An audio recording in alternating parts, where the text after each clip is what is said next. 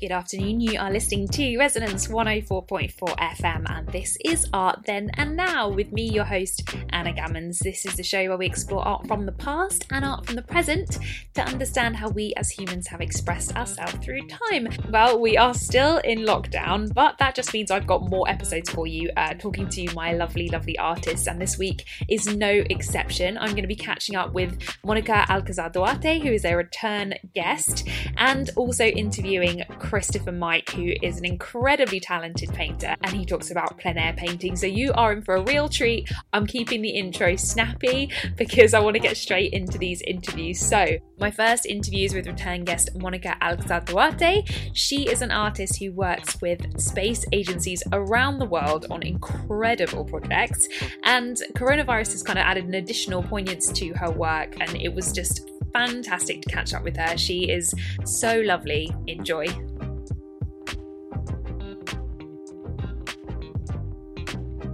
I'm here with Monica Alcazar Duarte. Um, how are you, Monica? Oh my god, yeah. I'm, I'm I think after the initial shock, I'm yeah.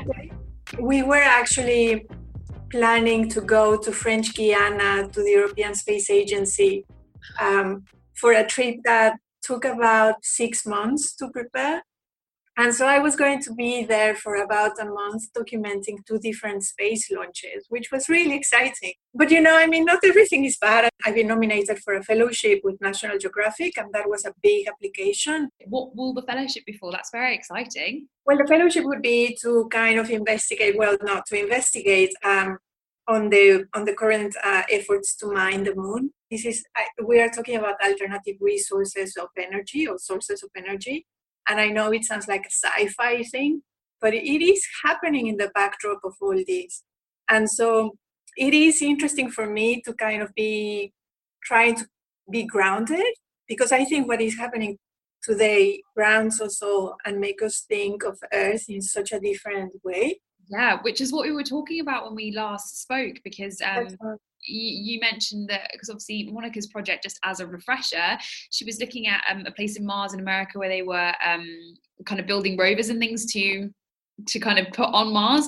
And she was saying it, offered a kind of reflection on what our planet is and how fragile it is and how lucky we have it here that we have this one off kind of planet location and we don't know if we can survive anywhere else. And, and we should treat our planet with the respect that uh, it deserves as being the only habitat that we currently can live in one of the things that I'm, I'm really interested in focusing with this space exploration project is kind of reflecting it also towards outside of the earth you know the atmos- the atmosphere of the earth and that how how that's not something that exists outside but is surrounding the planet and the importance of focusing on what's happening there.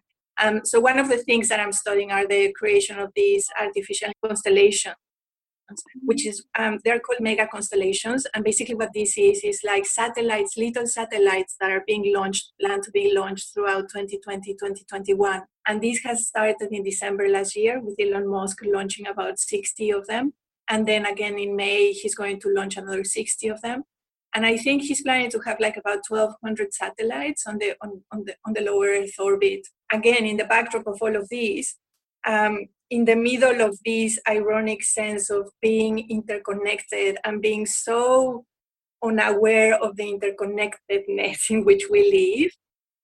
At the same time, there's something quite poignant on having these other companies launching all these satellites outside of Earth with the obsession of connecting us all and bringing internet worldwide, because that's the basic um, premise of sending so many uh, satellites up there. So that's what I'm interested in doing with the next phase of the project, as well as mining the moon.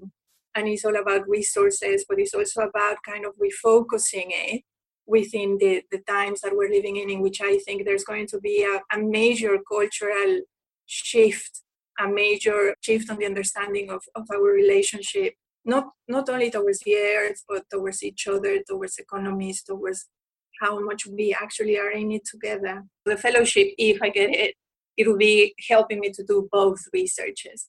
Can both I ask, mining of the moon, what are people trying to find? I've spoken with several scientists about it, and I haven't pinned it down to something that makes complete sense in my head yet. One of it is water, the sources of water. In the in the poles of the moon, it seems that there is ice, And that means that if they have access to these ice, there will be access to water. Thinking of the coming crisis on water resources on the earth, that might be of some interest. Um, speaking with another scientist, he mentioned helium 3, I think is the name of the element, if I remember properly. And this is um, nuclear energy. But because of the way the moon exists, this nuclear energy is not as dangerous as we have it on Earth. The big question would be once you bring it to Earth, does it then become dangerous? Is it, does it change? Yeah. But with all this, with the COVID, I mean, it's so evident that we really know almost close to nothing. Obviously you've had your projects shut down as every artist is struggling right now. Projects are being kind of cold left right and center. Um, what are you doing to sort of keep your head in the game stay creative? And then i'm doing research on the space thing i'm doing research on the algorithm thing um, let me show you can i turn around my yeah yeah yeah i'm also doing some live drawing oh very cool I'm, I'm Amazing. use pen, is that pencil? Yeah, that's pencil. That's like these. Ah, okay, okay, got it. Yeah, yeah, yeah. Amazing. Um, these ones are very basic. They're very kind of initial tests, but the whole idea is to continue with ongoing projects, just to pushing ongoing projects to keep on going, I think, and then have them ready for when we when this kind of gets over and we can oh, go out. back up again. I think I mentioned to you I'm volunteering with a small charity that helps isolated elderly uh, people. And so what I'm doing is from home, I'm just calling them once a week, um, a couple of them just to check how they're doing, just to chat about the weather, chat about the, the everything if they need help. So the organization is called All Change. They're based on in Islington yeah no i'm glad i'm glad you know that i think that was one of the first things that i thought. It was like feeling inside with everything stopped. I suddenly felt like I, I, I need to do something. But I would, yeah, I would suggest any kind of local community group. Hey, thank you so much for chatting to me. It's uh, been a delight, as as I knew it would be. Um, and I wasn't disappointed that you're doing so many wonderful things. You've got so many projects going on. You're helping people at the same time. Um, you are just, you are the best. Thank you so much for reaching out and contacting me because this is the community, you know? It's been such a pleasure. See, I told you she was interesting, and she had so much to say on what's going on right now in the situation and how that fits into her research work as well. My second interview is with artist Christopher Mike, who speaks about his lockdown experience and painting plein air, which is a term you may or may not have heard me talk about in regards to the Impressionist era. But if you've been thinking about heading outside for your first painting adventure during lockdown and haven't done it yet, then I truly believe this might make you this might make you go. This might be the thing that does it. Um, but I will let Christopher explain the basics. So I'm here with artist Christopher Mike on Zoom. Hi, Chris. How are you? Very well, Anna. Lovely to see you. Lovely to see you too. Thanks for chatting with me. Um, obviously, I've been changing the format a little bit. I'm talking to artists about um, their work, but also what they're doing during Corona to stay sane and stay creative. So we're going to talk about those things in a bit. But I think it's a good place to start if you explain to the listeners what your creative practice is. So my creative practice is it's a figurative practice. I concentrate mainly on landscapes and seascapes, but also townscapes and occasionally portraiture. Mm-hmm. Um, but most of it is representative, and it's something I've done since I was a child. Oh, oh yeah, that was going to be my next question. How how did you? So so you work in oils, is that right, predominantly? Yes, I work. Yeah, in fact, exclusively in oils today, as well as when I sketch, I use charcoal and watercolor occasionally, but for the most part, it's oils.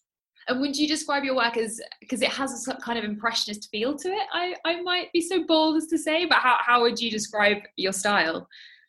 So we all we all develop our own style. Um, I think one of the biggest influences for me was on a school trip, aged about 14 or 15, to Tate Britain. And it was the first time I saw Turner's work. Yeah, Turner's is amazing. Absolutely blew me away. He was so far ahead of his time. Mm. To me, he was the first impressionist, mm. and all of the impressionists followed his lead. He was a real groundbreaker. so Turner, and then all the, all the way through the French Impressionists, uh, I, I found that atmospheric, that romantic way of painting, painting a feeling mm. of a time and place. That really resonates with me. And so that is what I try to do in my own work is to not stick too closely to accuracy in terms of what I see, but more about how it makes me feel.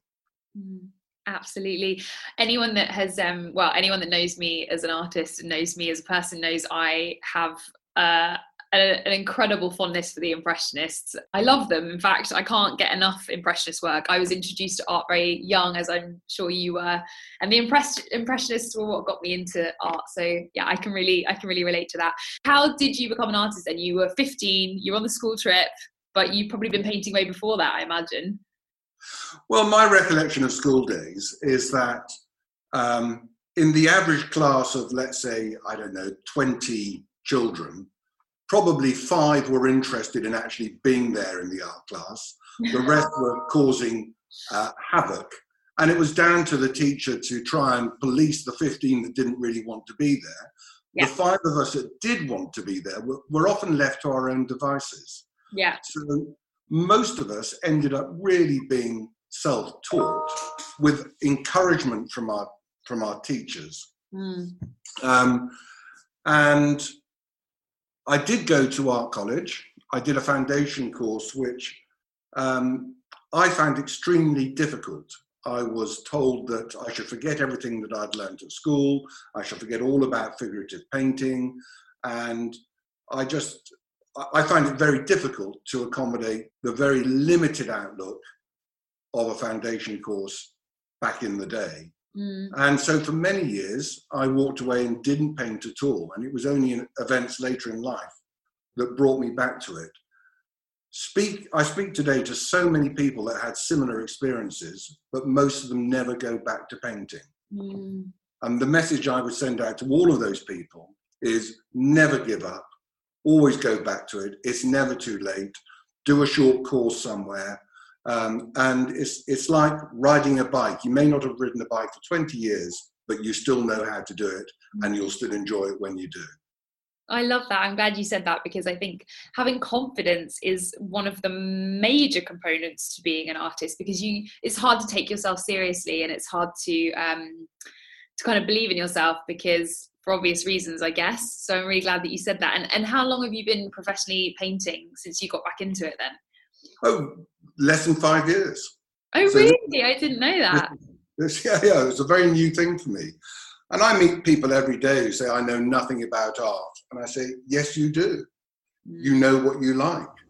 Yeah. Don't be told by a self established intellectual elite that says they are the only ones that know about art. Utter nonsense. You do. Mm, I would totally agree with that. Let's talk a bit more about your practice. I want to know how you uh, decide on what you're going to paint because you do. As I've seen your studio, I've seen a range of different things. I've seen the most beautiful uh, seascapes. You do amazing skies and sunsets and clouds, and you also do people. So how how do you decide on what you're going to do when you get into it? Well, professionally, I should tell you that I have a plan, that it's all very carefully thought out in advance. I know exactly what I'm going to do. Not necessarily. that's precisely what doesn't happen. So the only thing that I, I can tell you is that I pick up my brushes, um, I decide what I'm going to do. I suppose the nearest thing I get to planning is I will get in the car, I will put my um, easel in, in the back of the car and I'll drive to a location. Mm-hmm. So the starting point for most of my work is in situ, out in the open. I try and pick days when there is likely to be bright weather, so the stronger shadows uh, and brighter lights. And I rarely, but occasionally, do complete a finished work in situ. More often, I produce a number of small works, they become my notes. I then come back to a studio and a combination of the oil sketches that I've done, maybe some watercolor sketches, my pencil notes, and my memories all serve me to produce then a bigger piece which is pulled together from all of those component parts. I was just going to say that's very Turner-esque of you. I, am pretty sure that, um, and a very an impressionist thing as well, to, to paint plein air, as it's called, um, or to do studies in plein air and then go to the studio and really fill in the gaps uh, using your imagination and what you've seen in real life. But I don't think many artists paint plein air anymore. So it's really lovely to talk to somebody that authentically does. I think a lot of people think that artists paint outside, but do you find that practically it could be a bit tricky or is it is it kind of the ele- being in the elements that you enjoy um, there are times when I have not enjoyed being in the elements, but, especially in the UK. in, in, February, in, in, in, the teeth of a gale, having to weigh my easel down with rocks, there are moments I think, "Am I utterly insane?" um, and I've had oil paintings which have been blown off the easel into the sand. And actually, there's something quite nice about an oil painting that has the texture of mm. real sand still in the oil. Uh, it gives a real authenticity, as does the flies that are stuck into the paint film, which you have to remove later on. Yeah. What, what painting plein air does is it forces you to really see what goes on not what you think goes on, but what really does happen. Mm-hmm. And there will never be two moments that are the same. The same subject will never be lit in that particular way twice. And to me, it's all about trying to capture that moment, the way that the light bounces off the sea or casts a shadow under a tree, or the way the clouds are. The clouds are unique in that particular moment, or where there's a pool of light somewhere on the land, capturing all of those things as accurately as one can serves enormously well when, when I come back to the studio. And very often, what you think is there is different to what is actually there. And if you stand out in the open and actually record things, it's amazing what you pick up. The things that you didn't know existed are really there. And painting plein air gives you the chance to do that. It's a great discipline. It is hard work. A lot of people think they can't do it. Of course, every, you can. You just have to apply yourself to the task, mm. as with most things in life. Sure, absolutely. Um, uh, how long ideally do you spend outside when you've got a good day? Can you are you there for hours? You do, do you do start to finish if you can make that work? So the sun moves, um, and it moves through 15 degrees every hour. So I try and finish a painting in less than an hour, which means painting quickly, normally on small canvases or small panels. Because if you go for any longer than 45 minutes to an hour, the sun has moved and everything has changed. So I paint very quickly, and painting quickly forces you to be quite expressionistic in the way that you paint. Mm instead of getting caught up in the tiny details, you have to paint in a fairly depthful way. Yeah, yeah. Absolutely. And that forces emotion and energy into what you're painting. If the subject matter is also um, highly energetic, for example, waves, the sea, a windy day, all of those things come together to make a very lively painting. Yeah, yeah, yeah. Oh man, I'm so excited by this plein air thing. This is this is an element that I didn't know. Um, I, I assumed you would go out and take photographs and things like that, but I, I didn't know um, how, quite how authentic um, your plein air practices are. So I'm, I have some follow up questions. If someone was going to if someone's hear, hearing this on the radio and they're like, God, I always wanted to do that. I don't know where to start. What would be your advice? What would do you think is the kind of the basic kit for trying to paint plein air? Well, I'll answer it in two ways, Anna.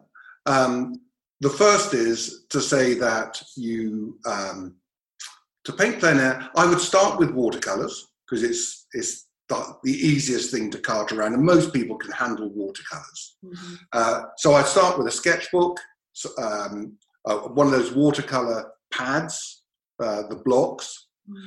Uh, take a pencil, take, take a basic set of watercolors and some water, and just draw however you would normally paint with watercolors, start with a sketch, or maybe just go straight in with, with the watercolors, and, and sketch freely and loosely with the watercolors. From there, I'd build up to painting with an easel, with oil paints. Ideally, go with someone that's done it before.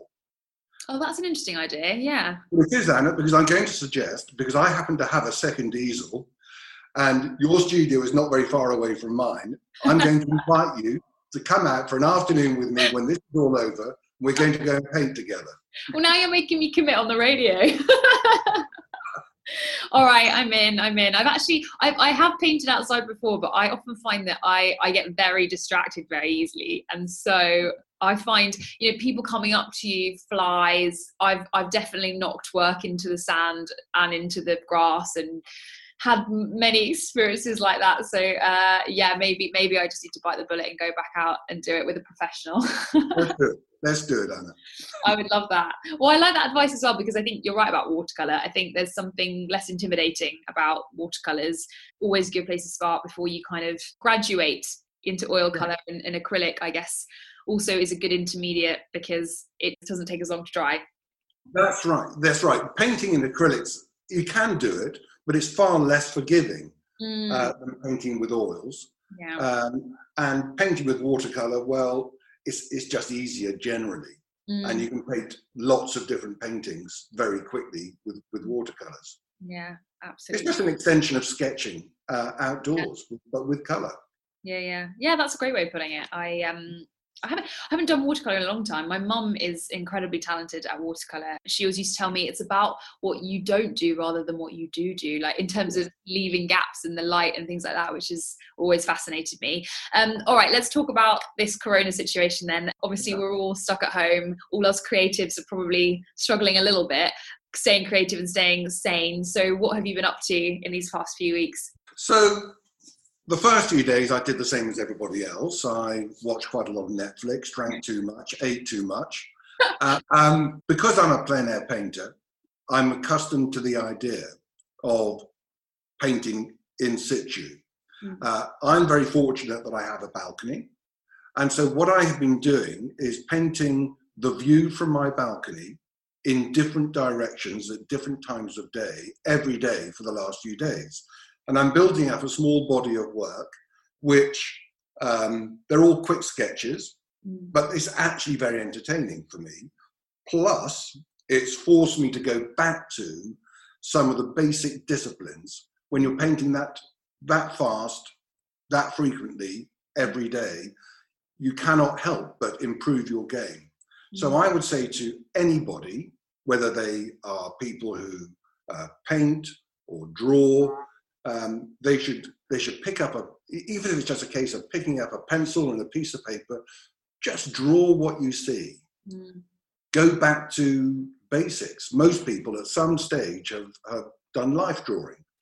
Most of us are um, quarantined, if, if that's the right word, with friends and family. Yeah.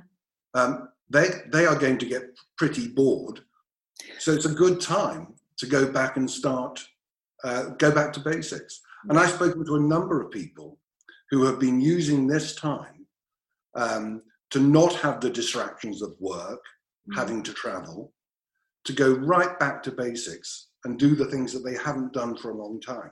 We've been given the gift of time, I think, um, especially yeah. as creatives when we're on deadlines a lot of the time, and there's a gallery wants this work by this point, and we're doing an exhibition, so we're churning out work, and it's quite nice to have been forced to slow down i think. Um, and i think that's a great idea. There are so many things you can draw in the home as well and and you know changing times of day. I, I like to paint the weather as well which is you know something that yeah. we've spoken about and i think that's a great idea. What is the weather doing each day? Because it is as my mum always said an ever changing painting the sky. Like it's always different. It's never the same. So i love that advice. And what do you hope that people will take when they experience your work? It, it, do you hope they'll get a feel of what it was like for you to paint at the time? Um, so my, I don't set out to have any particular, um, particularly important message or statement in my work. There is no greater underlying meaning. I would like people to look at my paintings and find them interesting, to find them stimulating. I when I compose a painting, I try to compose it, I try to pick what I, an aspect of what I see which I think is particularly interesting. Mm. And they can very often be mundane things. So at the moment, I've been painting tower blocks at different times of day and the shadows that they cast and the way that the sun reflects off the windows at different times of day. I'm very fortunate that I look out on, onto the River Thames. So I have the movement of the river and the changing light of, of day. So you know, I, I, live in East London. It's it's not the most beautiful scene, but I have um, the city in the distance. I have the Shard. Mm. I've managed to few, produce a few paintings which are not that different from some of the paintings I was producing in Venice a few years ago. Mm. But I've got the London Shard instead of San Giorgio. Um, so it, it's it's made me realise how beautiful a city we live in in mm. London and how beautiful Britain is generally. We just have to stop and look at it. So maybe that's the message I'd like people to pick up is you don't have to travel to far off parts of the world to produce interesting subject matters. They're all around us. I think that's a perfect message and a perfect way to um, to finish off. My my final question is where can people go to find out more about you and what you're doing and where they can see your work, buy your work, yeah, certainly.